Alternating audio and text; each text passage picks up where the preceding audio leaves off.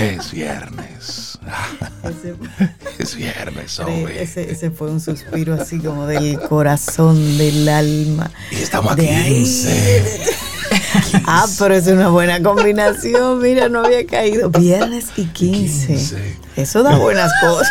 Por donde quiera que usted lo mire, dígame si no. Todo eso es bueno. Claro. Ya yo sé cómo estás, Rey. Ay, ya, yo no, bien, yo no ni te voy a preguntar ya porque lo has mostrado. Ves que voy caminando despacio. Sí, no, tranquilo. Yo, Rey, ¿qué es lo que te pasa? Tú andas Rey, así como en la nube hoy. ¿Cómo tú andas? Hay un peace and love. Y así es, en paz. ¿Te diste café, pues? Por supuesto. Té, ¿verdad? Claro, y té, avena. Y a... Ah, ahí tocó, está la clave. Me tocó avena, avena. De la avena es rica. Muy rica. Con pasas sí. Y eso, rica. Sí, sí, buenos sí, días, sí. Cintia, ¿cómo estás? Ah, yo, Cintia, hola, bien, ¿cómo con ustedes, dejándolos ser. Ah, eso siempre, claro. Sí, ¿cómo tú estás, Cintia? Estoy muy bien, estoy qué muy bueno, bien. Buenos días bueno. a ambos, buenos días a Laura Sofía y también sí. a cada Camino al Sol oyente. Sí, a cada con uno. Un saludo individual, un si abrazo. Ella, si ella que es la que paga está bien, entonces... Todo tú y yo bien, estamos bien. Súper bien. Más que viernes y quince. No, es, es bueno que Cintia esté bien. Ustedes me tienen una fama. Ustedes me tienen una fama. Eh. Fama, ¿no? Es no, la realidad. Lo que es, es lo que hay. Listo. Que buenos días a la vida a todos nuestros amigos y amigas Camino al Sol oyentes que conectan con nosotros a través de Estación noventa y siete punto siete F M y también Camino Al Sol punto do. Nuestra actitud Camino al Sol para hoy.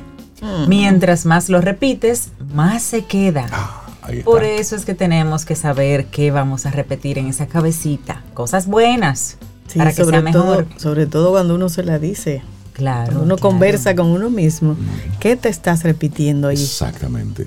Mm. ¿Qué te dices? Bueno, tú lo decías ayer. Nosotros aprendemos por repetición.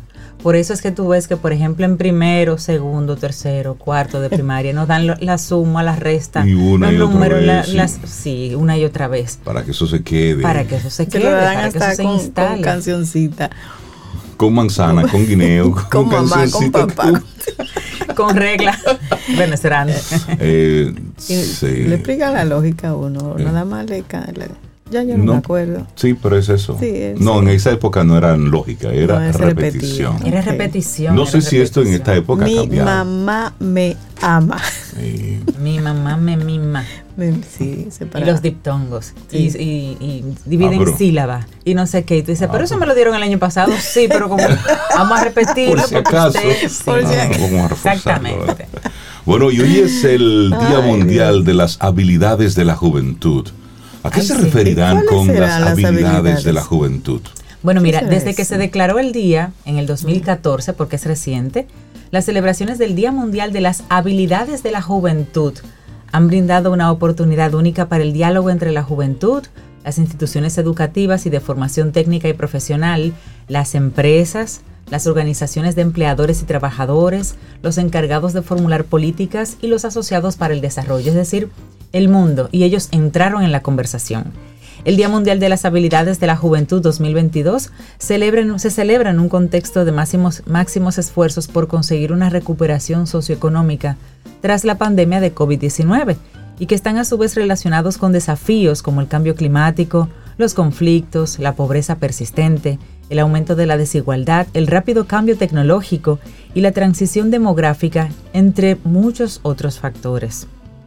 Y las mujeres y las niñas jóvenes, los jóvenes con discapacidad, los de las comunidades rurales o las más pobres, los pueblos indígenas o berrey, uh-huh. los grupos minoritarios, así como quienes sufren las consecuencias de los conflictos violentos y la, inas- la inestabilidad política que hay en algunos países también, continúan excluidos debido precisamente a una combinación de factores.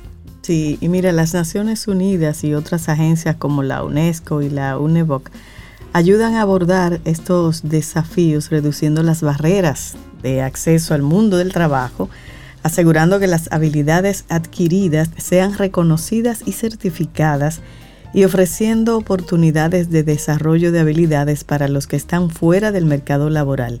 Son los jóvenes escolarizados y aquellos que no tienen empleo, que no tienen educación o capacitación, los conocidos como NINI. Y durante esta década de acción para la Agenda del dos mil treinta, la plena participación de los jóvenes en los procesos globales es vital para generar cambios positivos en la, y también la innovación. ¿Y por qué es importante este día de estas habilidades? Bueno, es que en el mundo actual, el creciente desempleo juvenil es uno de los problemas más acuciantes con los que se enfrentan las economías y las sociedades, tanto en países desarrollados como los que están en desarrollo. En el último informe, Tendencias Mundiales del Empleo Juvenil dos mil veinte, la tecnología y el futuro de los empleos, muestra que desde el dos mil diecisiete ha habido una tendencia al alza en el número de jóvenes que están desempleados y que no cursan estudios ni reciben formación, los ninis. Y vamos a hablar de datos, sí. Estadísticas. En el dos mil dieciséis había doscientos cincuenta y nueve millones de jóvenes clasificados como ninis. Repito el número, casi doscientos sesenta millones de jóvenes en el dos mil dieciséis estaban dentro de ese renglón de ninis, un número que aumentó a una cifra aproximada de doscientos sesenta y siete millones en el dos mil diecinueve. Se proyecta que esto continúe subiendo hacia doscientos setenta millones. En términos de porcentaje, la tendencia también aumentó ligeramente, de veintiuno punto siete por ciento en el dos mil quince a veintidós punto cuatro por ciento en el dos mil veinte. Lo que implica que se perderá el objetivo internacional de reducir la tasa de jóvenes que no están empleados y que no cursan estudios ni reciben uh-huh. formación para el dos mil veinte. Pero estamos en el dos mil veintidós, por lo tanto esos números han seguido aumentando. Y ahí entra en juego, por supuesto, la importancia de la formación técnico-profesional. Así es. No necesariamente todo el mundo tiene que claro. ir a la universidad. Así es. Pero ahí entra entonces la formación técnica, que se ofrece como esa solución, esa opción posible. Claro, y es que esa formación técnica de la que hablas, Rey, puede dotar a los jóvenes con las competencias necesarias para acceder al mundo laboral, incluidas competencias para el empleo por cuenta propia, porque básicamente lo que se busca es desarrollar habilidades y competencias para el empleo, para el trabajo decente, utilizando esa palabra, el trabajo decente, uh-huh. y el espíritu empresarial, promoviendo el crecimiento económico sostenible e inclusivo y apoyando la transición a las economías ecológicas y también a la sostenibilidad ambiental, que son preocupaciones que tienen los jóvenes también. Quieren insertarse, quieren trabajar, pero piensan en el medio ambiente, piensan en prácticas sostenibles. Y estos aprendizajes también pueden ofrecer oportunidades para desarrollar aptitudes a personas poco cualificadas, que están subempleadas o que están desempleadas, jóvenes que están fuera de las instituciones educativas y personas que ni trabajan, ni estudian, ni reciben formación, pero que tal vez con ese espíritu empresarial que se les forme también, pues puedan desarrollar su propio emprendimiento. Claro, y ahí es donde útiles. Entra la participación importante de los politécnicos, por ejemplo, sí. en países como los nuestros, sí, sí, sí. que el chico o la chica cuando sale del bachillerato, sale ya con una formación técnica uh-huh. que puede de inmediato insertarse en el mercado laboral, asimismo como una persona independiente por las habilidades técnicas que, que adquirió, o también en alguna empresa con esas habilidades. Sí. Es, es un número importante cuando hablamos de cerca de doscientos ochenta millones de personas, jóvenes, esa generación relevo que ni trabaja ni estudia. ¿Mm? ¿Qué será de estas personas cuando estén mayores? Claro, ¿Mm? claro. Entonces claro. es para, para dedicarle unos pensamientos. Por eso hoy Mira, se un... dedica este día a, sí. a prestarle atención a, esta, a este segmento. Y en, en el periódico Hoy del treinta y uno de enero del dos mil veintidós, un artículo que se llama Generación de Cambios, jóvenes dominicanos no tienen nada que celebrar. Ahí establece que el movimiento juvenil Generación de Cambio eh, consideró que celebrar el Día Nacional de la Juventud no tiene nada que hacer, ya que han sufrido un abandono histórico por parte de los diferentes gobiernos. Y un numerito que ellos presentan es que en el país existen ochocientos mil ninis. Eso es, wow.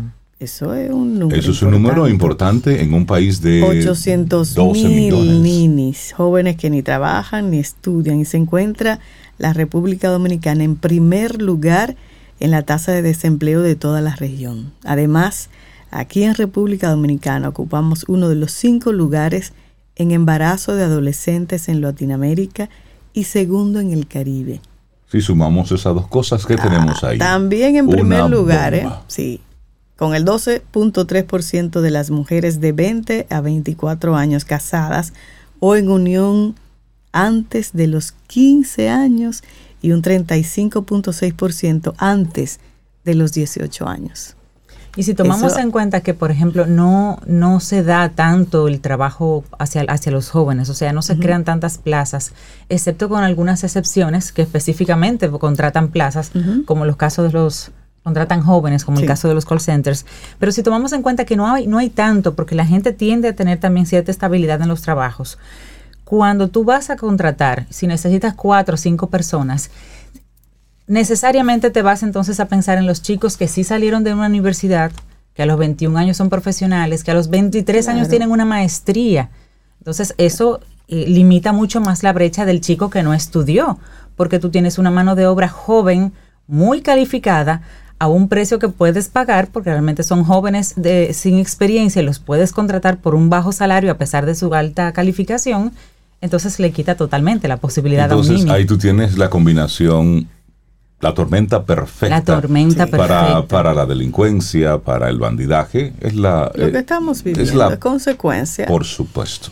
Sí. Así arrancamos nuestro programa hoy, hablando del Día Mundial de las Habilidades de la Juventud, para prestarle atención a esos jóvenes que están ahí, que no pueden ser olvidados por la, por la sociedad. Iniciamos Camino, Camino al Sol. Sol. Estás escuchando Camino al Sol.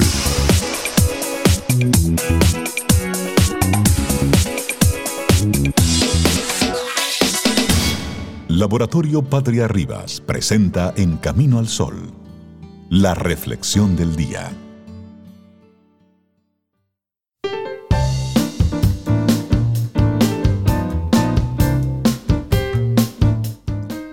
Solo estás limitado a lo que te esfuerzas, ¿sabes?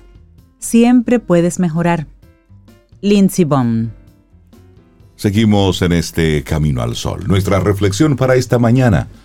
¡Ay, los hábitos! Vamos a compartirte algunas curiosidades sobre los hábitos en este viernes. Así es, y los hábitos se definen como prácticas que se repiten de manera frecuente y casi siempre automática.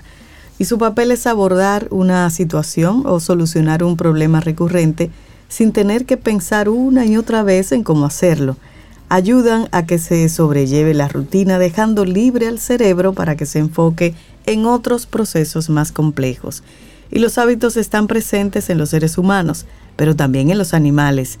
En muchos casos están asociados a procesos biológicos y en otros a aspectos culturales. Pueden ser individuales, pero también colectivos. Cambian de una sociedad a otra y también en función de la época. A veces los hábitos tienen una base o soporte razonable y otras no. Algunas de estas costumbres garantizan el bienestar, mientras que otras solo obedecen a automatismos inconscientes. Hay muchos datos curiosos en torno a este tema, que es lo que vamos a compartir a continuación. Así es. Bueno, y vamos a comenzar con los hábitos a través del tiempo. Dentro de los hábitos más estructurados destacan aquellos que tienen que ver con la higiene. ¡Ay, la higiene! Hoy por hoy nos parece normal bañarnos a diario, pero no siempre fue así. De hecho, el perfume surgió en, en París precisamente para tapar ciertos olores. En la Edad Media, bañarse se asumía como una costumbre sucia en el plano moral. Oh, yeah. En otras palabras, solo se bañaba quien necesitaba limpiar su alma. Bueno, se dice incluso que los nativos americanos quedaron sorprendidos por el hedor que despedían los europeos que llegaron al continente durante la conquista. Los conquistadores estaban convencidos de que ponerse ropa fina o utilizar perfumes era suficiente, pero no. Entre ellos no, pero se, no. No, no se notaban. Otra de las rarezas de la Edad Media era que defecar se consideraba un honor. No es broma. Por lo tanto, lo común era hacerlo delante de otras personas. Terrible. Incluso había sitios en los cuales se disponía una fila de asientos para que quienes defecaban pudieran conversar entre sí mientras lo hacían. Eso lo vi yo en Éfeso. En, en, cuando ah, fui a sí. Turquía, los baños públicos eran así, tú veías orificios, uno al lado de otro, como seis así. Qué conversación. Y, ¿Y, qué, mira, y, sobre, entonces, tú, ¿cómo es? ¿Y cómo está la juventud? No, la juventud está perdida. Oh, sin embargo, los hábitos extraños de esta época no paran ahí. Para aquel entonces, lo acostumbrado era tirar los excrementos por la ventana. Ay, si tú estabas pasando por ahí afuera. Esto se estilaba en especial en ciudades como París.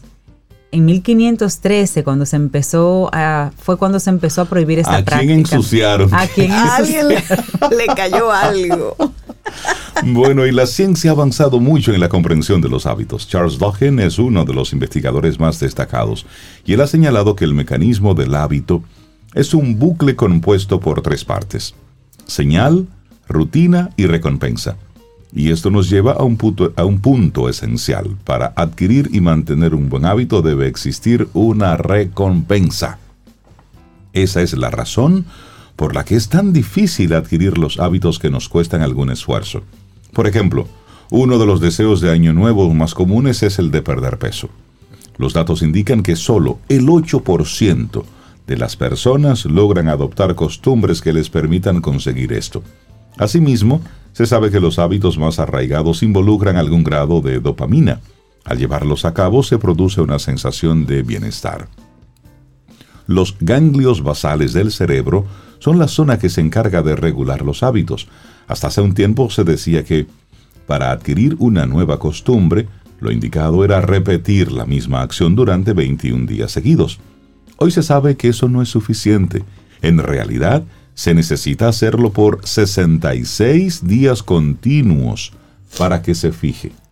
sesenta y seis, sesenta y seis, no veintiuno. No veintiuno. sesenta y seis. Bueno, vamos a seguir conversando sobre datos de los hábitos.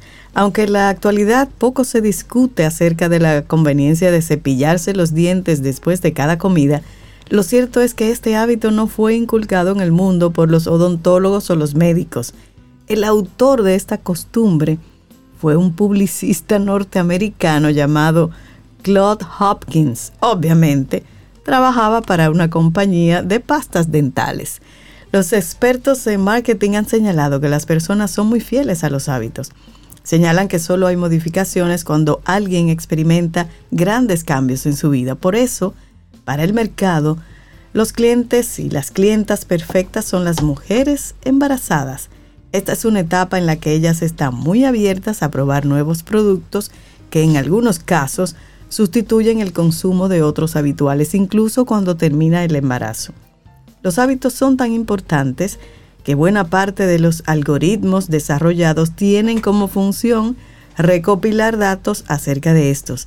Le hacen un seguimiento a las personas para conocer qué compran, cuándo lo hacen y cómo.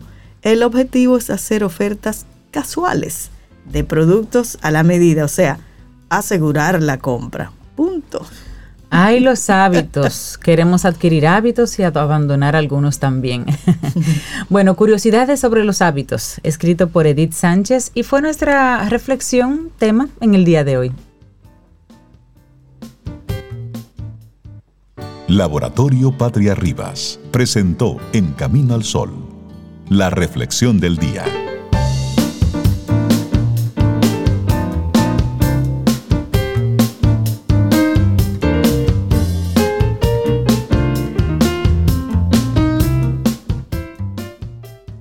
Lo mejor que puedes aprender de los peores momentos de tu vida es que todo mejora. Puede llevar un mes, un año, una década, pero mejorará si estás abierto a ello. Jan y Sian. Seguimos avanzando. Esto es Camino al Sol. Es viernes. Estamos a quince de julio, año dos mil veintidós. Y Sobe, tú tienes un mensaje para Ay, nosotros, los para padres, los padres. Los papás. Claro, compra en Omega Tech, Rey, y gánate el rincón tecnológico de papá. Por cada cinco mil pesos en compras en cualquiera de las tiendas de Omega Tech, participas para ganar un set tecnológico completo para papá. Una P C full, monitor, bocinas, impresora, silla, accesorios y muchos premios más para un solo ganador. El rincón tecnológico de papá está en Omega Tech. Promoción válida del cuatro al treinta de julio de dos mil veintidós. Más información en nuestras redes sociales, arroba OmegaTechRD. Omega Tech, en tecnología somos más. Bueno, y nosotros estamos aquí de lujo hoy en Camino al Sol. Sí, porque cuando tú logras que el encargado del Principado de las Terrenas venga aquí, venga a la ciudad. Y a cabina. Y a cabina. No, es que, es que el asunto es grande. es grande y es, es importante. Darle los buenos días y la bienvenida a nuestro buen amigo Daniel Abreu, que viene hoy muy bien acompañado de un producto reciente que vamos a conocer en vivo aquí en cabina. Daniel, buenos días, ¿cómo estás? Buenos días, muy muy feliz de finalmente poder volver a estar en vivo, en vivo. En vivo, en vivo, ahí, cara a cara. Daniel, buenos días. Buenos Qué días. Bueno tenerte por acá. Pues con muchísima alegría y, y bueno, hoy quise um, traer un tema que viví recientemente um, y pensé compartirlo en la sesión anterior. Lo que pasa es que todavía estaba eh, estabas procesando, estaba procesando todo lo vivido porque eh, junto con mi compañera Yala estuvimos en Colombia eh, hace menos de un mes, de hecho, aunque pareciera más, eh, visitando una comunidad indígena, un pueblo originario muy especial en una parte de Colombia que se conoce como la Sierra Nevada de Santa Marta. Ya de por sí un lugar muy especial a nivel ecológico, es el lugar del mundo donde se encuentra el pico nevado permanente, es decir, hay un pico con nieve todo el tiempo, todo el año, más cerca del mar. Apenas a cuarenta kilómetros hay un pico que llega casi a seis mil metros de altura, por lo tanto, no existe en ninguna parte del mundo un lugar que tenga tantos microclimas en tan poco espacio. O sea, tú estás en la base de la montaña, tú estás en trópico completo, en Caribe. Frente al mar. Sí, total. Ajá. O sea, es Caribe, Caribe. Y tú subes arriba y tú estás en Siberia. ¡Wow! wow, wow. Increíble. Qué, ¡Qué locura! Y entonces, ahí hay cuatro pueblos indígenas que Ajá. viven en esa zona, eh, en diferentes eh, partes de altura. Eh, hay uno de ellos que... que algunas personas entienden que está vinculado de alguna manera a los taínos, que son los arhuacos, que son los parte arhuacos, de sí. esos pueblos. Y nosotros tuvimos la oportunidad de visitar a un pueblo que se llama Wiwa. Este pueblo es el menos conocido de todos porque precisamente es el último que se ha abierto, entre comillas, a la civilización. Y nosotros fuimos el primer grupo que ellos le daban permiso para que durmiéramos en, su, en alguna de sus comunidades. Éramos quince personas. Entonces, eh, fue tan interesante, tan especial. Yo los conocí el año pasado. Que sí, recordamos el comentario, Maritza, sí. Pero ellos el año pasado nos dejaron entrar. Fue como, como que a ti te dejan entrar a la sala de la casa de alguien. Entra y mira. Mira. Y te pero, vas ahorita. Pero sí, cuando baja el sol, usted sale de aquí. Eh, ahora, este año nos dejaron dormir en su comunidad.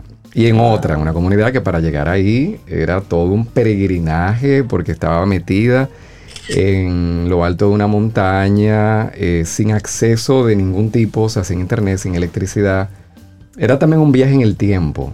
Daniel, ¿y cómo se logra esa conexión y que ustedes entren con ese permiso? Porque no es cualquiera que simplemente llega y ya. Bueno, sucede que como los conocí el año pasado a, a ellos, los que serían los embajadores de... Uh-huh. Ellos, yo le dije, yo era embajador de Camino al Sol. Ellos, claro. claro muy bien, claro. Y le mencionaste el sol. Y ese nombre ellos lo entienden. Por supuesto. Y entonces, bueno, pues ahora podemos hablar entonces. Qué bueno. Y ellos me dijeron que la madre naturaleza les había dado la instrucción de que ellos tenían que abrirse. O sea, ellos están cumpliendo mm. órdenes. No es que ellos quieren abrirse, pues ellos estaban muy cómodos, eh, cómodos no, la sino como que... Natural. Muy tranquilos. Eh, muy tranquilos, ellos, no, ellos en verdad, si fuera por ellos, ellos se quedaran tranquilitos.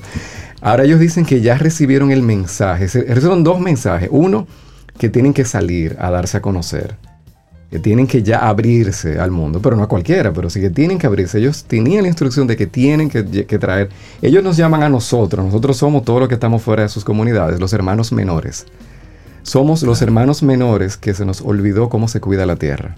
Claro, totalmente. Entonces, la segunda instrucción que ellos recibieron es que ellos tienen que empezar a compartir de la sabiduría que ellos han acumulado por milenios.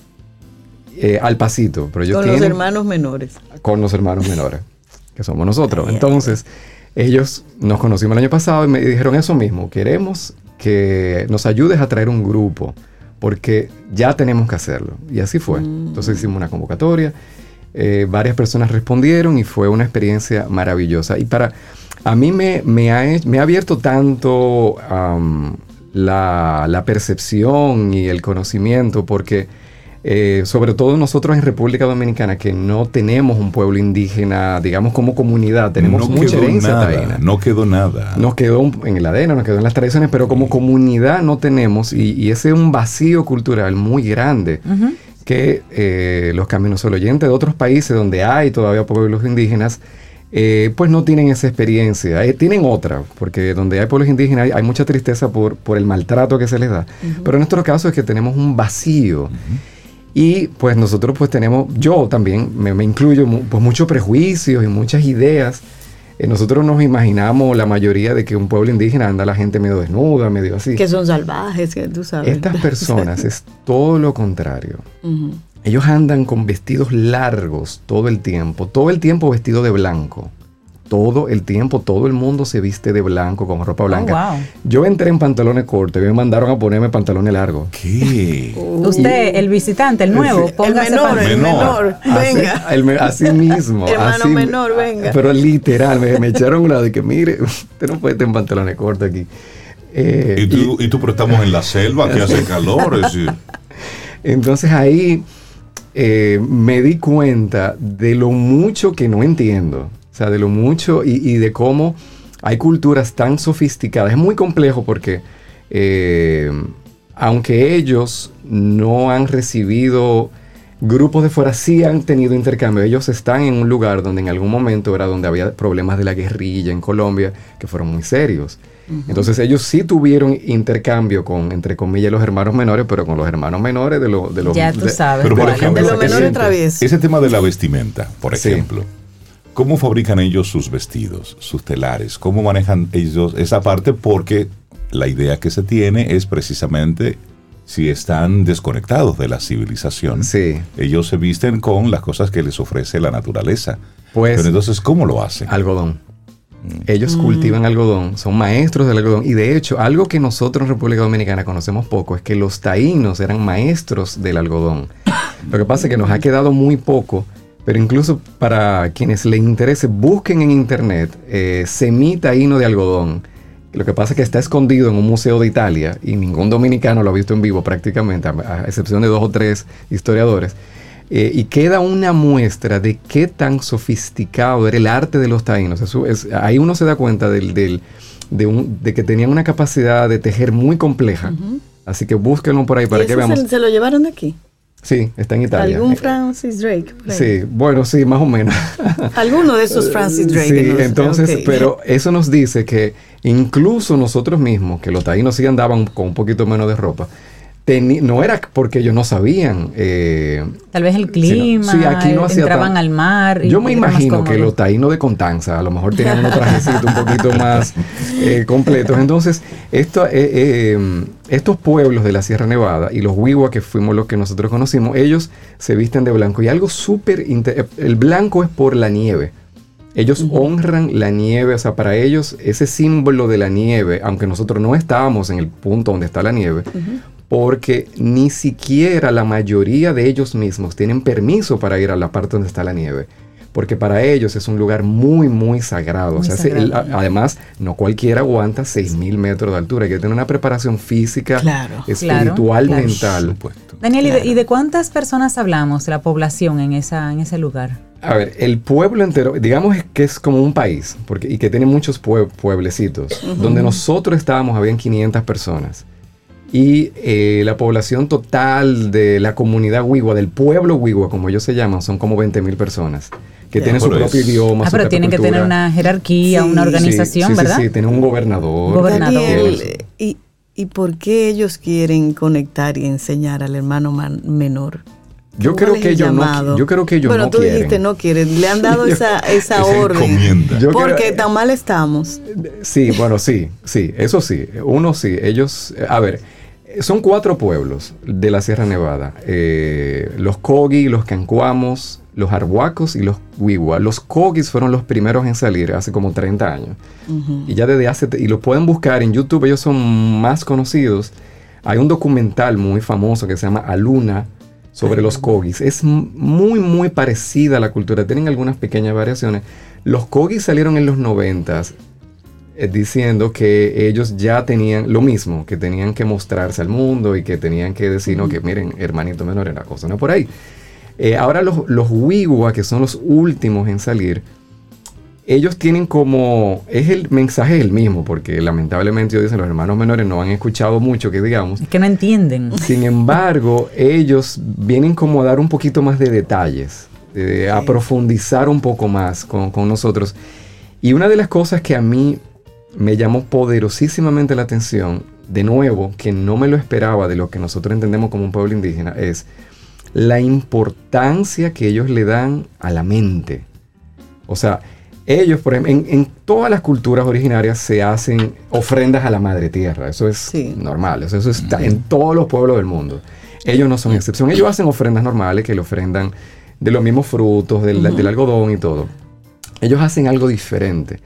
Para ellos, la ofrenda más importante que se le puede dar a la madre tierra es una ofrenda mental. Mental. Entonces ellos wow. tienen toda wow. una práctica muy sofisticada en la que tú te piden que tú te concentres, que cierres los ojos y que tú te imagines todo lo que tú le quieres devolver a la madre tierra. Por ejemplo, si tú estamos aquí en un estudio de radio, entonces mm. nosotros nos imaginaríamos que muchas computadoras, mucho micrófono, uh-huh. mucho, eh, mucha gente escuchando radio.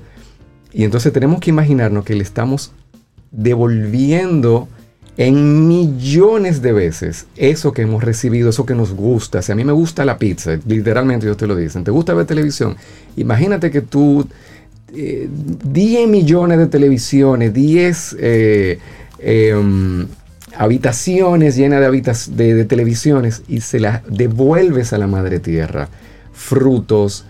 Lo más importante para ellos es el oro. Eh, pero el oro Ajá. mental es, es, es bien interesante. Para entrar a la comunidad de ellos, tú tienes que hacer dos cosas. Primero, ellos tienen todo un sistema. Lo que, a mí, lo que yo aprendí de uh-huh. ellos y que me parece que es lo más um, cercano que tenemos nosotros que vivimos en, en una cultura occidental es que lo que para nosotros es el palacio de gobierno y el presidente de un país, para ellos es la madre tierra. Ese sentido de autoridad, o sea, y de realidad, o sea, para ellos la madre tierra es algo tan vivo como cualquier ser humano y más todavía. Entonces, cuando tú entras al territorio de ellos, tú tienes que pasar por migración. Y la migración de ellos es que literalmente te dan o un algodón o te dan como un... Un pequeño, una pequeña ho- hoja de, de, de palma, eh, pequeñita, en la que tú tienes que cerrar los ojos, decir tu nombre, de dónde tú vienes, a qué es que tú vienes ahí. Es como si fuera una y aduana. Lo, y tú lo verbalizas. Y lo, sí. Okay. Y también lo tienes que decir, lo tienes que, que, que sentir mentalmente. Mentalmente. Y proyectar ese pensamiento en ese algodón. Tú se lo entregas a... ellos el, los sabios de ellos se llaman mamos.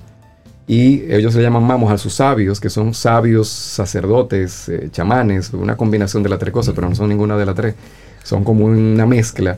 Y las mujeres son sagas, porque ellos también reconocen a las mujeres. Entonces, tú le entregas eso y, ese es, ese es como, y te dan la visa. O sea, la visa es... ellos te dan el permiso... De que ya, entonces ellos le llaman registro a esos registros de la naturaleza. Ellos llevan a un lugar de la naturaleza donde ellos depositan. Entonces tú estás formalmente admitido al territorio, luego tú pasas por otro filtro. Es que tú tienes que entregar algo, usted no puede llegar con la mano vacía. Okay. Y lo que usted entrega es oro mental. ¿Y cómo es el oro mental? Ellos te piden que tú cierres los ojos y que tú imagines mucho oro, mucho oro, mucho oro y que tú lo entregas a la madre naturaleza. Entonces, ellos, esos son pagamentos. Ellos dicen que estamos en deuda con la naturaleza. Esa es una forma de ir pagando la deuda que tenemos con la madre tierra. Es que a la naturaleza nosotros wow. solamente le tomamos, sí, le quitamos, le quitamos. Entonces, lo, para mí lo fascinante, que aquí quizá la, del, del, de este mundo más occidental, más mental que nosotros vivimos, es que encontrarse con un pueblo que vive con la naturaleza, que al mismo tiempo le dé tanta importancia a, la, a los pensamientos.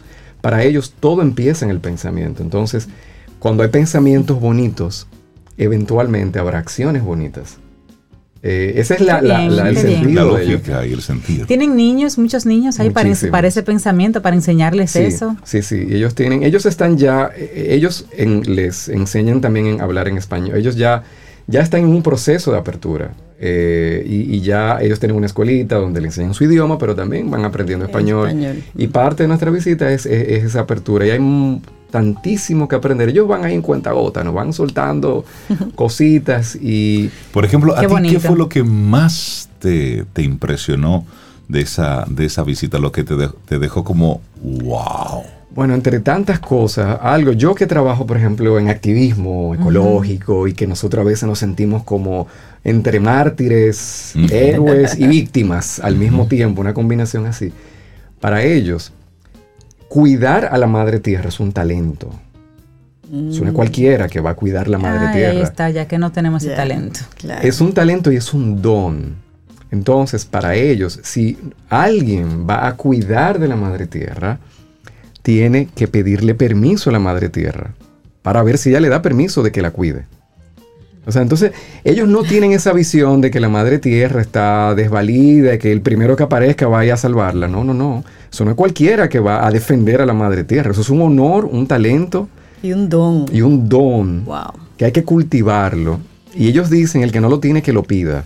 Entonces, si usted quiere cuidar a la madre sí. tierra, entonces pida a la madre tierra que le dé el don de cómo es que se cuida apropiadamente a la madre tierra. Entonces... A mí me... Como, wow. O sea, que el, hasta el punto de, de la... O sea, es como que si nosotros fuéramos al Palacio Nacional de cualquier gobierno, eh, no cualquiera entra al Palacio Nacional porque, porque quiere. Usted tiene que tener un permiso. Y si usted no tiene permiso, usted en la entrada dice, miren, yo estoy aquí, eh, usted puede avisar que, que... A ver si alguien me deja pasar. Entonces, en la, en la um, cosmovisión de ellos, en su cultura, a usted se le puede decir que no. Usted no tiene permiso para estar aquí. ¿Cuándo la madre tierra usted le dio permiso de que usted venga aquí y que cuidar? ¿Y quién le dijo a usted que usted puede cuidar a la madre tierra?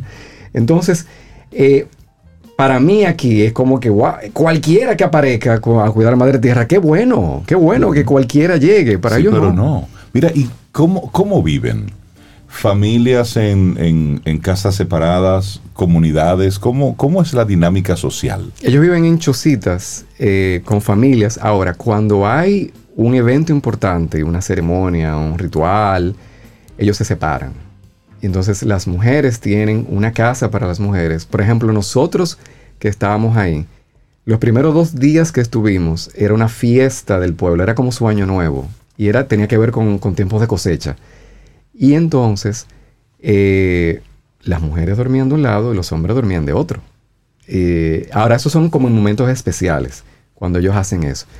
Por lo, por lo otro, su modo de vida es, es como campesino, o sea, como todavía puede que aparezcan personas viviendo eh, en el día a día, en un campo remoto de, de Barahona, o sea, es decir, es una vida sencilla, una vida también de... Ellos cultivan la tierra, eh, a las siete de la noche todo el mundo para su casa, a dormir, tranquilo, a excepción de cuando estaban en fiesta, que ese día amanecieron bailando. Eh, tienen una especie de ron, no, no, están tan le- no estamos tan lejos, y lo de Caribe okay. algo tienen, okay. porque t- tienen, ellos tienen un ron, ellos le llaman vino, pero cuando yo lo probé, yo le pregunto, ¿y de qué es esto? Ah, esto es de caña de azúcar. Yo digo, pues eso, miren, en mi país eso le dicen ron, no vino. eh, yo me dice, un vinito, pero... hermano menor que pero ven acá. Porque era ron, eso, eso de era ron, que, que, un ron joven, un roncito joven, ellos, ellos toman muy poco en esas ocasiones. Bueno, para que veamos que tampoco es que estamos tan lejos. Claro. Sí, sí, sí. Eh, claro. Mira, Daniel, ¿y qué se come allá? Un plato típico que te ponían ahí. ¿Qué, qué se come? Eh, era mezclado porque ellos tuvieron una deferencia para los hermanos menores. Entonces ellos nos trajeron algunas cosas. Era, vienen dominicanos, entonces trajeron arroz y habichuela oh. para nosotros. Pero ellos comen mucho, mucho víveres. Comen eh, papa, maíz, yuca. Eh, es una dieta bastante... Eh, frutas, bi, bipiñas cultivadas. Eh, ellos tienen mangos también, eh, que los traen de, de, de, de la parte más eh, eh, cercana a, a la parte tropical. ¿Eh? Exactamente. Como ellos realmente tienen todos los microclimas. Uh-huh. Eh, en cada... Eh, ¿Comen carne? Hay abundancia. Sí, ellos comen carne. Ellos comen carne, eh, sobre todo carne de res. Y, y cuando los maestros y maestras espirituales van a, a la parte nevada, no pueden comer carne. Ellos, uh-huh. ellos, digamos que para poder entrar a los lugares sagrados, no comen ni azúcar, ni sal, ni carne. Eso es cuando van a lugares muy especiales de la naturaleza, que ellos tienen que estar muy puros. Pero cuando, puros. Cuando ellos están en su comunidad, si ellos comen, ellos no tienen esa restricción en el día a día. Pero sí, sí, es interesante que sí la distinguen para entrar. Ahora, no, no cualquiera de ellos tiene permiso, uh-huh. como comenté hace un rato, para ir a esos lugares muy, muy sagrados. Es decir, hay que prepararse para ello. Hay que prepararse porque estamos hablando de seis mil metros, o sea... más de cinco mil metros de altura, eso es tremendo y, y mal comido, o sea que tú tienes que subir ahí. Eh, es una su contextura, su contextura física, ¿cómo es? Ellos se parecen mucho a lo que podemos ver en imágenes de los, de los taínos, o sea, son mm. de tamaño pequeño, de pelo muy lacio, pelo largo. Eh, sí, esa, la teoría de que nosotros tenemos una conexión con ellos. Y fue muy interesante porque en esa visita, aunque era visitando los Wiwa, andaba un Arhuaco con el grupo, que él quiere ser un sabio. Y él decidió que él quiere aprender no de los Arhuacos, sino de los Wiwa. Y él entonces, él está pidiendo a los maestros Wiwa que le enseñen. Y cuando llegó a la comunidad que él nunca había ido, se encontró con que había otro Arhuaco que hacía muchísimo tiempo había pensado lo mismo. Wow. Oh, y ahora era un sabio Arhuaco viviendo con los Wiwa. Entonces... era muy interesante como ese compartir. Cuando llegó el momento de partida, ¿con qué sentimiento te fuiste? Bueno, eso fue muy interesante porque cuando nos íbamos a ir, eh, tenemos que salir a las seis de la mañana. A las cuatro de la mañana empezó a llover. Y eh, nosotros lleg- llegamos, llevamos cacao dominicano. Y como no podíamos salir, eh, Yala, mi compañera Yala, preparó un sabroso chocolate. chocolate. Mm. Y... cuando llegamos al río no podíamos cruzar porque el río creció. Okay. Y entonces, y era, ese era el camino directo, que es un camino, digamos, como eh, eh, sin, sin subidas. Uh-huh. Y el otro camino que estaba disponible era por las montañas. Había que subir montañas para poder salir. Entonces nosotros, para regresar, tuvimos que subir los verdaderos montes. A pie, Daniel, no en mula, no. Bueno, habían unos cuantos mulas y caballos, pero no daban para todos. Entonces, algunos mujer, hermanos no, man, menores sí, le tocó a pie. Okay. Sí, aquí wow. incluyendo uno que está aquí en cabina.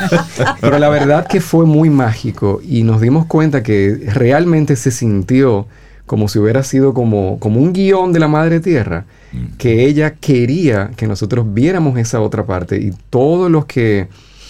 hicimos ese camino, fue muy especial, fue la verdad que poder retornar caminando por las montañas es muy similar a, a Jarabacoa porque recu- eh, quiero recordar que nosotros no estábamos en la parte más alta de, de la sierra, o sea, nosotros estábamos quizá a algunos mil quinientos metros, que, que es similar a lo que vemos aquí. Uh-huh. Sí, entonces es, era muy parecido en clima, en vegetación, a lo que sería Constanza o Jarabacoa, muy parecido. Así que fue también, yo me sentía como caminando, mi, mi familia, mi papá es, es de Jarabacoa, mi mamá es de Constanza. Entonces yo estaba en casa. Tú eres un hombre de la loma. Sí, sí, yo soy un hombre de la loma. Con razón. Que como que cogí para la playa. Bueno, qué maravilloso recuento. De Gracias este, por de esta, esta experiencia. experiencia. Viajamos contigo. Ay, que sí. Sí. Hay gente que, que se quiere ir contigo. Mira, y como Daniel mencionó ese semí de algodón, una hermana menor, Virginia Solimán, nos compartió información. Dice que según el catálogo del Museo de Antropología y Etnografía de la Universidad de Turín, Italia, que es donde está el semí, lo tienen desde el año mil novecientos veintiocho y la pieza fue hallada aquí en República Dominicana a finales del siglo diecinueve. Y Gamal Michelén, que es el viceministro dominicano de Patrimonio Cultural, explicó que se están haciendo diligencias a través de la, del embajador dominicano en Roma, Tony Raful, para traer el semí de regreso a la República Dominicana. Ojalá se logre. Sí, no, así nos merecemos es. tener bueno, claro esa, esa sí. gran pieza en nuestro sí. país. Daniel Abreu, muchísimas gracias y, por el y, regalo que abrazo, nos hiciste. Daniel. Para cerrar, un mensaje que nos dijeron los, los Wiwa, dijeron, ustedes hermanos menores parecen hermanos mayores. Ah, para ustedes. Para ustedes, el grupito nosotros, que fue. El grupito de nosotros. El grupito, que fue. Ah, un grupito preparado. A nuestro qué embajador. Bueno, qué, bueno, qué, bueno. qué bueno. Eso qué habla bueno. de un de un nivel sí. de conciencia diferente. Daniel Abreu, muchísimas gracias. Un abrazo. Muchísimas gracias. gracias. Y más aquí, en vivo, en vivo. Ten un buen día, un buen despertar. Hola. Esto es Camino al Sol. Camino al Sol.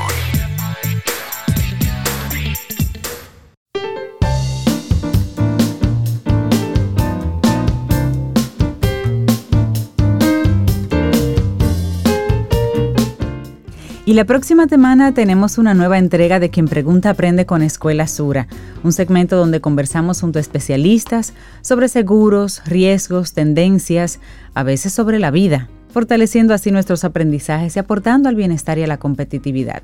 La siguiente cita es el miércoles veinte de julio. No te lo pierdas. Quien Pregunta Aprende con Escuela Sura. Continuamos en este Camino al Sol. Muchísimas gracias por conectar con nosotros a través de camino al sol punto do. Esa es nuestra página web y también Estación noventa y siete punto siete F M. Bueno, y estamos, seguimos muy contentos aquí en Camino al Sol porque recibir a una, a una autora con su primer libro, eso es chévere. Muy chévere. Sí, entonces darle la, la bienvenida de nuevo a Silvia Contreras. Es coach de programación neurolingüística y metáforas aplicadas y viene a presentarnos su libro, Once Sincronicidades con el Ser. Wow. Silvia, buenos días, bienvenida a Camino al Sol, ¿cómo estás? Buenos días, para mí siempre es un placer venir a, con ustedes y visitarlos. Qué bueno. Bienvenida, Silvia. Gracias. Y vamos a hablar un poquito de once, y como decía Rey, que son once sincronicidades. Hablemos un poquito de cómo surge ese libro. Sí, este es un hijo de la pandemia. Ajá. Yo tenía este proyecto desde hace más de cuatro años porque en los procesos de acompañamiento con mis clientes utilizo las metáforas y el lenguaje metafórico para identificar su estado limitante y reencuadrar las experiencias de vida para encontrar ese estado ideal, ¿no? En, al final de los procesos es maravilloso porque el cliente se lleva la metáfora del proceso. Y por supuesto es como el viaje del héroe, ¿no? El viaje del héroe, sí. El camino personal de autorrealización, donde en principio todos nacemos héroes, pero se nos olvida en el camino por todas esas creencias limitantes. Sí. Y siempre hay una experiencia que marca un antes y un después. Entonces, totalmente. Basado en, en el acompañamiento de, en estos procesos, eh, siempre he tenido como esa vena, ¿no? De, de, de escribir y de incluso canalizar pues mis propios procesos, porque para mí la escritura uh-huh. es terapéutica. Y después me dije, oye, ¿por qué no empiezo a escribir estas historias? Por supuesto, en los procesos con los clientes han sido una de las fuentes primarias y mi propio proceso de vida. Entonces, en el confinamiento empecé a escribir las historias, por supuesto, acompañado pues, con, con, con un equipo eh, que tiene que ver con el coaching a nivel de escritura, eh, la edición, eh, y bueno, este es mi primer hijo literario que hoy tienen en sus manos. Qué bueno. ¿Por qué once? Sí, eh... empecé a ver el once, once, once, once, once, once en todos lados. Y empecé a investigar, ¿no?, sobre esto. Y se dice que cuando empezamos a ver esas sincronicidades, tiene que ver con ese despertar, ¿no?, con esas experiencias que te llevan para elevar tu nivel de conciencia. Y empecé a ver ese número por todos lados y dije, wow, esto es un mensaje. Pero en ese momento no sabía que el libro se iba a llamar así, ¿no? Creo que cuando uno encuentra esa, esa chispa que lo motiva, empieza ese plan superior a gestarse, a, empiezan a aparecer las personas, las situaciones y las los puertas, mensajes. Las ideas, ajá. Y cuando ya tenía escrito el libro todavía no tenía nombre. Es más, eh, en principio eran casi más de quince historias y hubo un momento así como, recuerdo que yo estaba con mi editora y ¿qué nombre le vamos a poner? Y fue al unísono, las dos, once, once. Y dije, bueno, van a ser once historias donde las sincronicidades, porque ¿qué es la sincronicidad? Uh-huh. Eso fue un, un, una, un concepto de Carl Jung, uh-huh. donde hay unos eventos, un evento exterior y un evento interior que conectan, pero que no están signados por una causa y efecto. Sí. Aparente, ¿no? Es el significado que tú le das a esa experiencia. Bueno, acabo de vivir una sincronicidad con, con, con Daniel. Con Daniel. Entonces, cuando encontramos esa magia, para mí hoy en día, cada día es una sincronicidad. Y es esa guía interna que te va diciendo, esa intuición que te va diciendo, oye, es por aquí, ¿no? Y creo que cada uno de los personajes de las historias se enfrentan a esa experiencia donde inician ese camino del viaje del héroe, los lleva a un cuestionamiento profundo sobre los temas que nos ocupan a nosotros como seres humanos. Claro. Uh-huh. Y eh, es ese inicio. Es como, tiene que ver con cambio de zapatos también, con mi proyecto. Creo que el mensaje del libro es que nunca es tarde para hacer un cambio de zapatos y que en cualquier momento, buenísimo, entre la vida y la muerte puede ser el momento. Ese es, creo que es el mensaje. Pudiéramos decir como, como brevemente, con, usando de ejemplo una de las historias, sí, para que las personas puedan aterrizar el concepto de la sincronicidad, sin decir mucho de la historia, pero tal vez los dos elementos, el externo y el interno, que, que la persona entienda dónde está la sincronicidad o qué es la sincronicidad aplicada, digamos. Mira, eso es una sincronicidad porque yo tenía en la mente esa idea y de hecho lo había, lo había aquí apuntado. Uno de los cuentos, los, eh, el cuento plantea la muerte, muy a tono con, con todo lo que hemos vivido, incluso a nivel de colectivo. Y la historia trata sobre un paciente en fase terminal y es el diálogo entre él y la enfermera. Okay. Entonces, eh, les voy a citar un, un, un extracto. Él está en su cuestionamiento, ¿no? En, en esa resistencia, el yo no acepto que, que me voy a morir, ¿no? Y le dice a la, a la enfermera, hay un evento que es la sincronicidad que activa todo este diálogo, ¿no? Y esta conversación. Le dice, él le dice a la enfermera, ¿te das cuenta? Un día eres libre, volando a tus aires. Tus únicas preocupaciones son construir el nido, cortejar a la hembra, reproducirte, proveer a la familia. Y al otro día te das el estrellón de tu vida. Caes estrepitoso al suelo y todo lo que hiciste, ¿para qué? Para morir como un pendejo, inútil, resignado ante lo inevitable, ante una fuerza más grande que la voluntad del sol. Él hace referencia porque hay un pájaro que choca contra la ventana de la habitación, ¿no? Y entonces eh, eh, genera ese insight, ¿no? Ángela miraba por la ventana hacia el amplio jardín, al mismo tiempo que permanecía en silencio, pensaba en sus habituales encuentros con la muerte y recordaba el semblante de cada paciente en etapa terminal. La experiencia le había conferido el poder de intuir cuándo se presentaba como enemiga, declarando la guerra.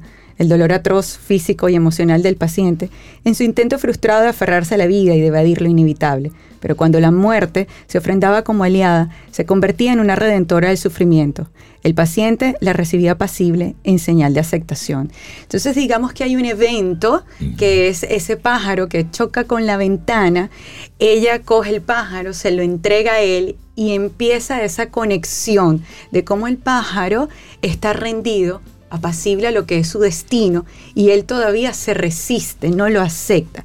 Y a partir de esa sincronicidad, él puede generar todo este insight y todo este proceso de reflexión con la enfermera, que digamos es el instrumento, uh-huh, que incluso habla sobre la, sobre la vida y sobre la muerte. Hay otro, otro parrafito que dice, fíjese, don Arturo, es curioso que a pesar de la ineludible verdad y que nos vemos cada día en el espejo acumulando evidencias, los seres humanos supuestamente pensantes vivimos como si fuésemos eternos, dando por sentado todo lo que ocurre a nuestro alrededor, obviando la grandeza de cada detalle, por más simple y cotidiano que parezca. Y la vida nos pasa por el frente sin darnos cuenta.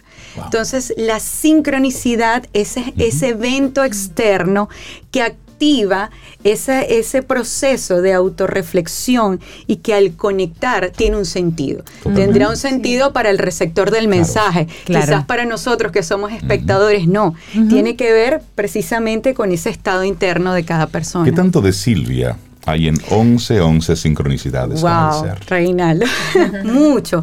De hecho, hay un cuento sobre el proceso migratorio. El primer cuento del libro se llama Cambio de zapatos. Es la historia de una niña que desde pequeña su mamá le colocaba los mismos zapatos blancos de princesita con medias de encaje apretados y ella creció con esa impronta. Y a una edad, a los treinta y cinco años, mientras están, le están cantando el cumpleaños, ella dice, tengo todo pero me siento vacía. Okay. y empiezas esa sincronicidad que activa esa, esa, esa búsqueda, ¿no? Entonces, en cada historia encontramos esa, esas experiencias. En la, el proceso migra, del, del proceso migratorio, incluso es una anécdota de un primo que está en, en Miami hoy, y cómo ese cuestionamiento, abandonas a tu país, te llevas la, la, todo que te, lo que te cabe en dos maletas, y cuando llegas a ese sueño americano que tenías una idea y resulta que rompe es con otra. La realidad, empiezas a cuestionarte, ¿no? Entonces sí, hay, hay mucho de, de mí, mucho de, de mi familia, mucho de ese proceso de evolución y mucho agradecimiento también. Creo que esto lo refleja, mira. Sí. ¿A quién, a quién sugieres que, que, que lea este libro? Mira, este, este libro ah, lo han leído chicos de trece, catorce años y les ha encantado porque además es muy interactivo. Hay unas historias que conectan con un link que te lleva a una lista de canciones de Spotify, o sea que es bien interactivo, tiene unas síntesis gráficas que, que es como el, el icono de cada historia. Mm. Entonces es una invitación, digamos, a ahondar en el mundo de las metáforas visuales, auditivas y kinestésicas. Entonces, en principio, no hay una limitación. Fíjate que no tiene ningún lenguaje que pueda tener una restricción para un tipo de público. Qué bueno. Eh, pero el enfoque en principio es terapéutico, porque son preguntas, son, son cuestionamientos, y de hecho eh, el feedback de verdad que ha recibido ha sido eh, increíble. De hecho, cuando el lector ve cosas y experimenta cosas que ni siquiera estaban en, en, en, mi, en, mi, mapa, en mi mapa mental, ¿no? Entonces es muy lindo lo que es ese trabajo. Sí, porque de... al final tú escribes lo que escribes. Exactamente. Y el otro interpreta lo que, lo que interpreta. Exactamente. Y saca de ahí lo que tiene que aprender. Silvia, ¿dónde encontramos el libro? Sí, el libro lo encuentra, está en Amazon, tanto en su versión eh, para la tablet de Kindle como en la versión impresa. Eh, lo pueden aquí en República Dominicana directamente conmigo, me pueden contactar a través de, bueno, mi página web by silvia contreras punto com, a través de mis redes sociales, arroba cambio de zapatos. Eh, ahí está disponible en físico, próximamente va a estar encuesta, me, me aprobaron la muestra esta, esta semana. Eh, y eh, también a través de mi página web va a estar eh, a través de PayPal con una descarga digital. Buenísimo, uh-huh. buenísimo. Excelente. Silvia Contreras, coach de programación neurolingüística y metáforas aplicadas. Muchísimas gracias. Gracias a ustedes. Por presentarnos a once, once Sincronicidades con el Ser. Gracias. Que tengas excelente buenísimo. Día. Y gracias. Éxitos con ese libro. El primero de muchos, esperamos. Ay, sí. Te acompaña Reinaldo Infante. Contigo, Cintia Ortiz. Escuchas a Sobeida Ramírez. Camino al Sol.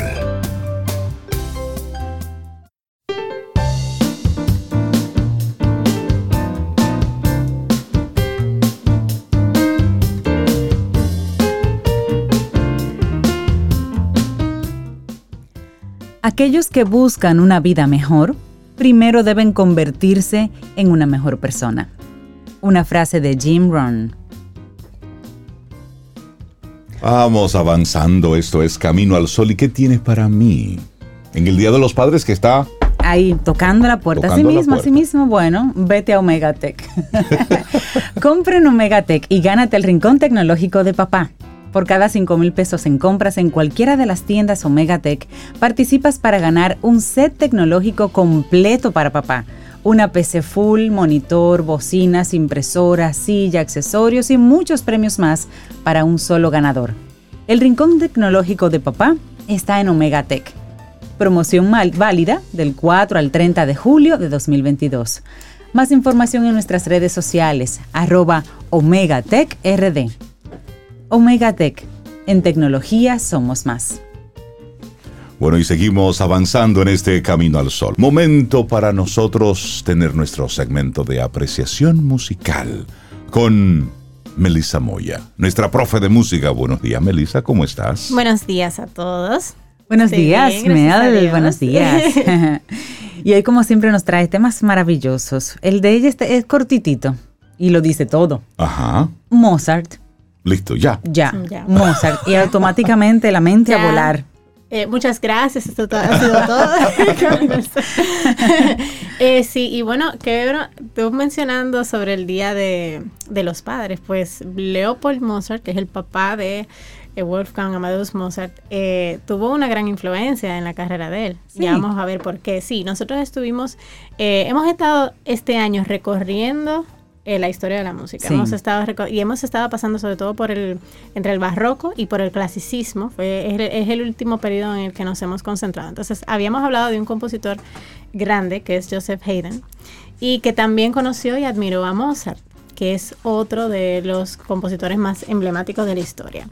Mozart solamente vivió treinta y cinco años, quiero que se sepa. Sí, sí, falleció muy joven. Bueno, en esa época era un adulto, adulto, porque eran las edades más o menos en las que la gente alcanzaba.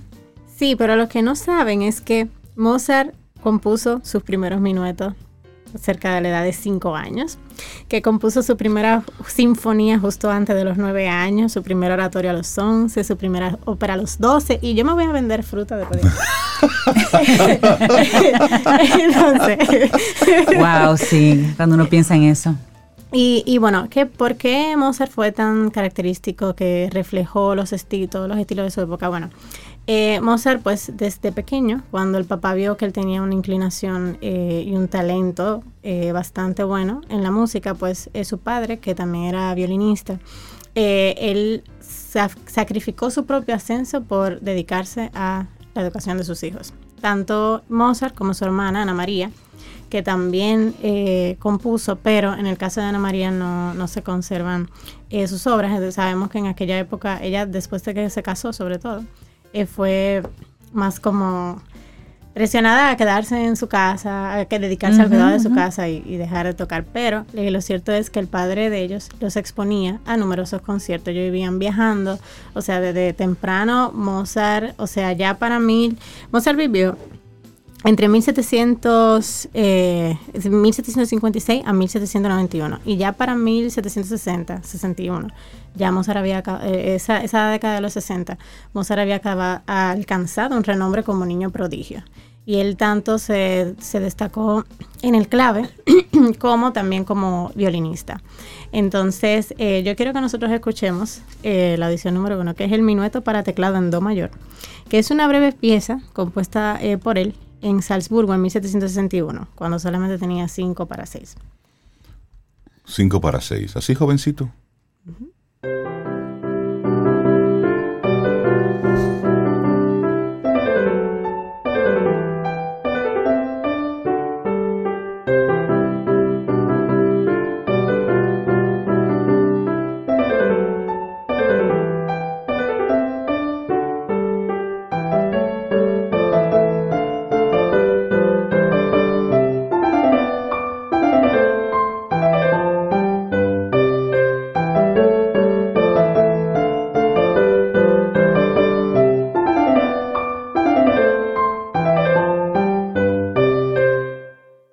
¿Qué edad tenía? Cinco. De cinco y seis años. Y yo no hago viendo. Re, mi, fa, sol, ay, Dios mío.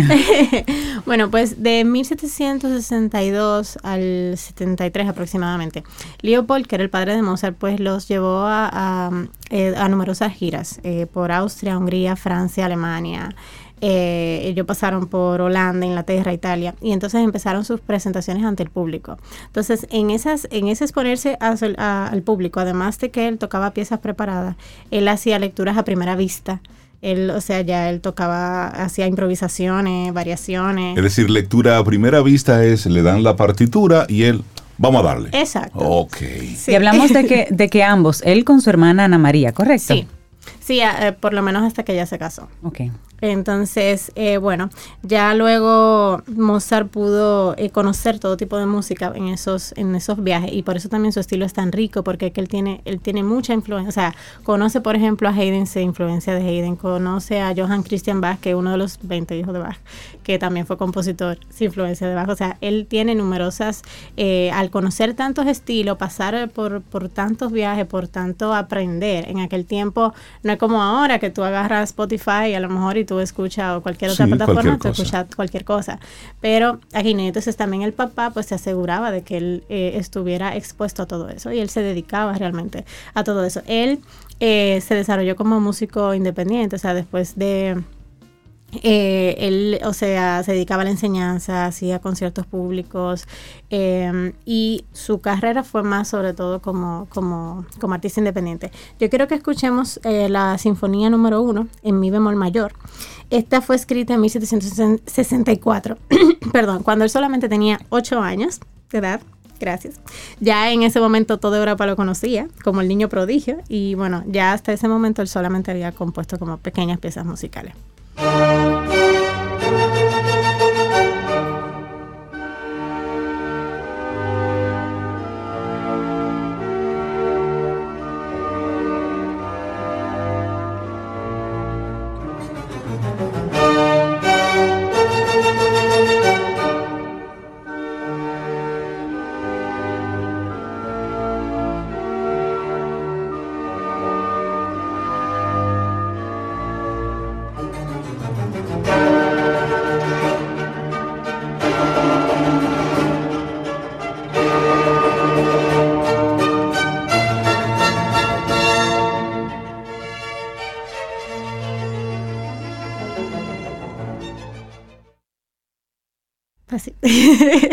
Y nosotros vemos, eh, el padre de Mozart eh, dejó, él hizo el Nannerl Notenbuch, que es como un cuaderno que hizo para su para su hija, eh, Mariana, donde recoge piezas eh, compuestas para él, recoge eh, tablas de intervalos, recoge diferentes eh, piezas de otro compositor, y también pone por escrito, cuando Mozart todavía no sabía escribir, algunas de las piezas que Mozart hacía, porque un niño, por más proyectos que sea, sabemos que un niño a la edad de tres, cuatro años escribiendo, por supuesto. Entonces el, el padre sí, eh, pues era quien primero transcribía esas cosas que él, eh, que él componía. Y, y yo me imagino ese proceso de transcripción. A ver, papito, hazlo de nuevo.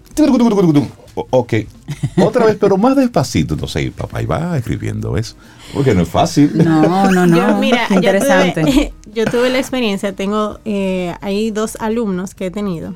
Eh, hay uno que se llama Raúl y una niña que se llama Chloe, que ellos se han inventado canciones en el piano y han querido que, que se la transcriba para ellos estudiarlas y tocarlas. Entonces, sí, uno ve eso, que niños pequeños, o sea, se inventan melodías, y hay algunos que tienen mucha facilidad. Por ejemplo, Chloe, eh, Chloe Victoria vive, le gusta, ay, eh, ella está tocando algo y a lo mejor se, se equivoca y dice, ay, pero a mí me gusta así, y empieza a hacer cosas, o sea, empieza a inventar melodías que ella no sabe a lo mejor de dónde le están llegando. Ni a dónde, ni a dónde va a parar. Pero ella sabe que suena bien y que le gusta. Entonces, wow.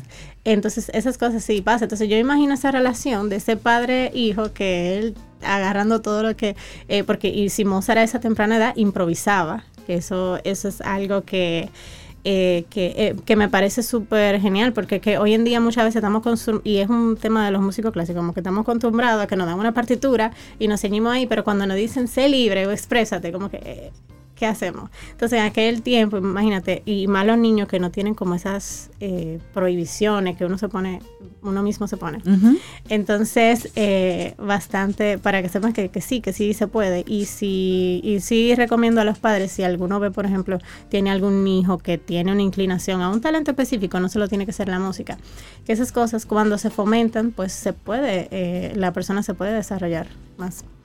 Entonces, bueno, eh, quiero que escuchemos la audición número tres, que esta tiene dos fragmentos. El primero es de Johann Schubert, que es una sonata en, en do mayor, que se nota, o sea, un, un fragmentico donde vemos cómo Mozart en, imita parte de su técnica. Es uno de los que, de los que influencia también a, eh, a Mozart.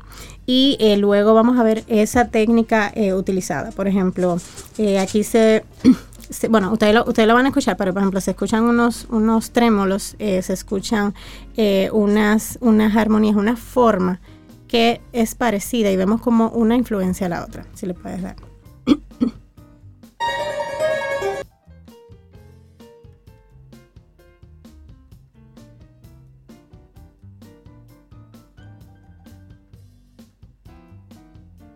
Ese Mozart no quiere sonar, pero vamos a hacer que suene, no te, okay, pre- okay. No te preocupes. Ahí está.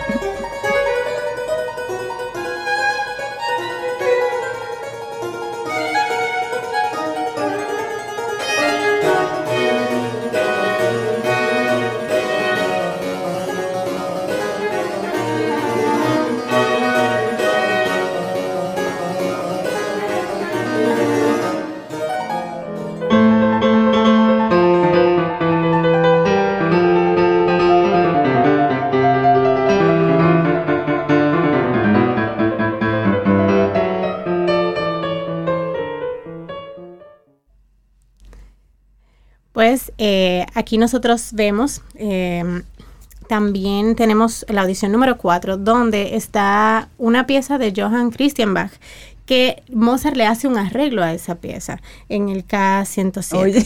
Oye, Oye porque qué atrevido.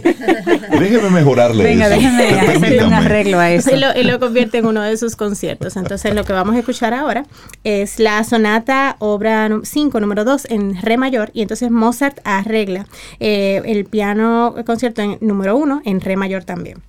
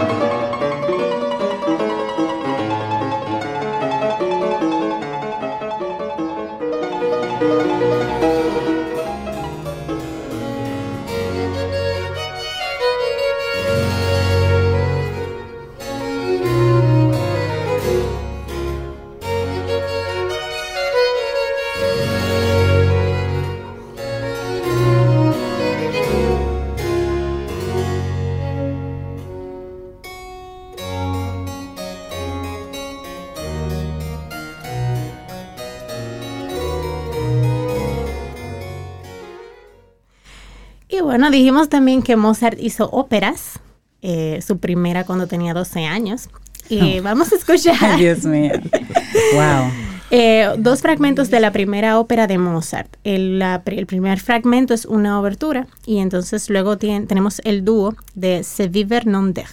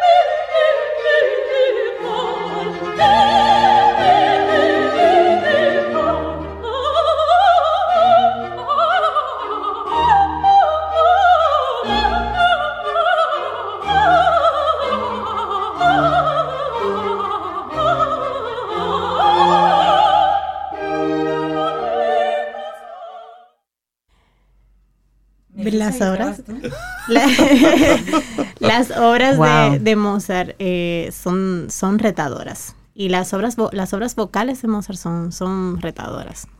Eh, Mozart produjo treinta y cuatro sinfonías, dieciséis cuartetos, cinco óperas, más de cien obras antes de cumplir los dieciocho años. Por Dios. Estamos hablando de que a los tres años ya él tenía oído absoluto, a los seis años ya él componía, a los, a los siete años ya él leía a primera vista. O sea... Impresionante. Impresionante. Impresionante. Y bueno, parece que, no sé, Dios sabía que le, como Dios sabía que le iba a durar treinta y cinco años nada más. Y le dio, pero fue muy, muy productiva temprano. Esa vida. O sea, yo no me imagino si él hubiese durado, no sé, setenta. Una locura. Una locura, ¿no? Totalmente. Pero para, para que veas, y eso sí es un prodigio, ¿m? Desde sí. una edad tan temprana desarrollar toda esa, toda esa obra que se convirtió, bueno, pues en un referente. En un referente, sí. Y Mozart es de los compositores más nombrados en todo el mundo. ¿Y con qué nos así despedimos es, entonces? Eh, bueno, pues nos vamos a despedir con el concierto para piano eh, número uno en re mayor eh, del K ciento siete. Melissa, gracias por traernos a Mozart.